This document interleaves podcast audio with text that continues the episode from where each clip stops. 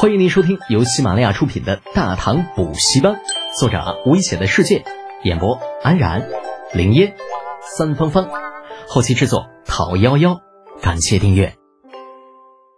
第591集，好大的蛋糕上。牛批不是吹的，泰山不是堆的，1000万担粮食可不是什么小数目，堆在一起跟座小山似的。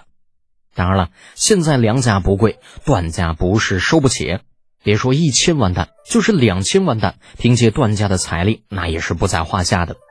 可问题是粮食收进来了，它卖不出去呀。往年段家一年的粮食交易量都在200万担左右，毕竟太原产粮也就那么多，赶上个荒年啥的，甚至还要靠买粮来度日。所以段云涛才敢插旗，喊出有多少收多少的口号。如今李浩一开口就是1000万担，你别说段氏，就算太原王氏来了，那也得撑死。段云涛被救醒之后如丧考妣，可怜巴巴地看着李浩。侯爷，老朽知道，老朽以后再也不敢妄言了。李浩哼了一声，哼，这次只是给你一个教训，若下次再敢胡言乱语，别怪本侯不讲情面。是，老朽记住了。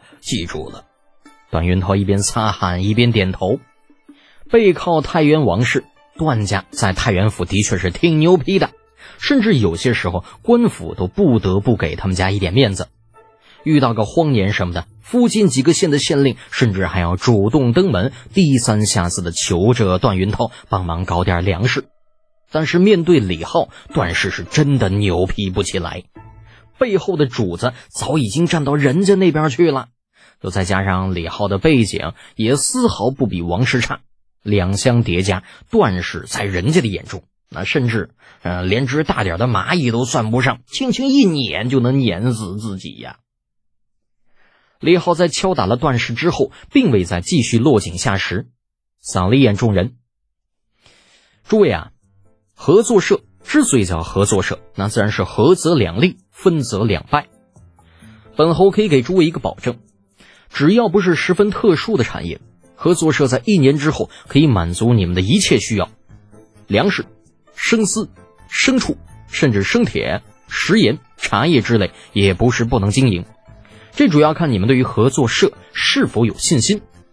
本侯在这里可以向你们保证，我们合作社有足够的经济实力和物质基础来满足你们的任何需求，价格也一定会让你们满意，而你们需要付出的却只有2个字：信任。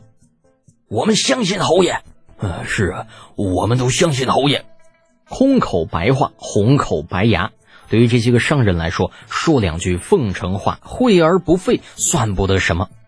而且今天来的这些人未必就是真的都想空手套白狼。李浩的设想在他们看来虽然有些过于异想天开，但却并不是没有实现的可能。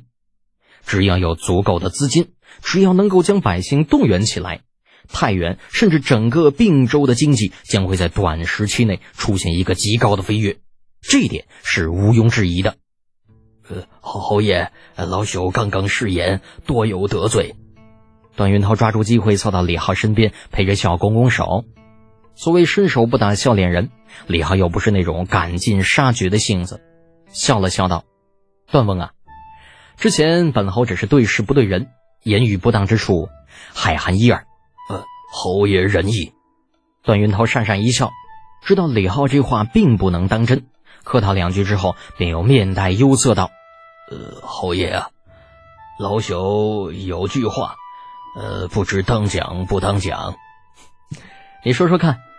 李浩笑的是人畜无害，丝毫没有之前声色俱厉的样子。段云涛有些犹豫，但是想了想还是说道：侯爷呀，或许是老朽过于悲观，可您是否想过，万一遇到天灾人祸，便如这次关中大旱，百姓颗粒无收，合作社要如何处置啊？李浩摸摸鼻子，深深地看了段云涛一眼，威严胜先思败，不错。段云涛被看得后背发寒，担心地说道：侯爷，可是老朽说错了什么吗？没说错。你的担心很有道理啊。这天灾人祸呢，有些时候的确是不可避免的，造成的损失也很难估量。段云涛心稍稍放下了一些，经商这么多年，大商大浪也经过一些，情绪恢复之后，立刻想到了更多的东西，苦笑着说道：侯爷成竹在胸，是老朽多言了。李浩呵呵一笑，对着远处站着的侍女招招手，立刻有人拖着放有美酒的托盘走了上来。李浩从容地拿过两杯，将其中一杯递给段云涛，叹了口气道：哎呀，段翁啊，百姓生活不易，真遇到了灾年什么的，日子的确不好过，所以在这方面合作社会考虑独自承担因为天灾人祸所带来的损失，从而减轻百姓的压力。你觉得这样处置如何呀？长安来的大手子那就是不一样啊，厉害呀。段云涛此时就算是想说句不服都是做不到的，拖着酒杯重重一点头：侯爷有如此魄力，实乃并州百姓之福，老朽余生意愿誓死追随侯爷，但有吩咐，万死不辞。李浩似笑非笑地看着段云涛，忽然发现这小老头其实挺有意思的。先是插旗表示自己家不差钱，那接着利用所谓的提醒来表忠心，这是打算改换门庭，不跟着王家干了。那若是换成平时，李浩绝皮不可能对这家伙有什么好脸色，也不可能答应他所谓的效忠。倒不是看不上此人的人品，而是看不上他的能力。一个地方上的乡绅地主罢了，想要投靠他这个前途无量的侯爷，还是不够资格的。不过现在这情况有些特殊啊，李浩需要有人在并州打开局面，这样的情况下，他不得不重新定位自己与这些太原坐地虎的关系。没有想到段翁竟然也是一位心怀天下百姓的大善人呢。之前倒是本侯误会了你。李浩在极短的时间之内便想好了应对之法，先是把段云涛好一顿夸奖，接着又与他碰了一杯，鼓励道：既然段翁也对本侯所办的合作社有信心，那我们便戮力同心，一同将合作社办好，如何啊？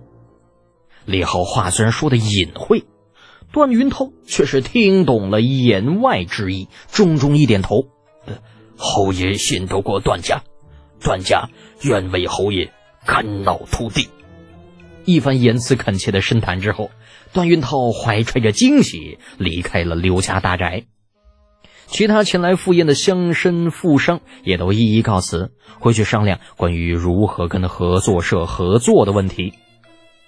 而与此同时，李浩在太原的一系列举措也是传到了长安。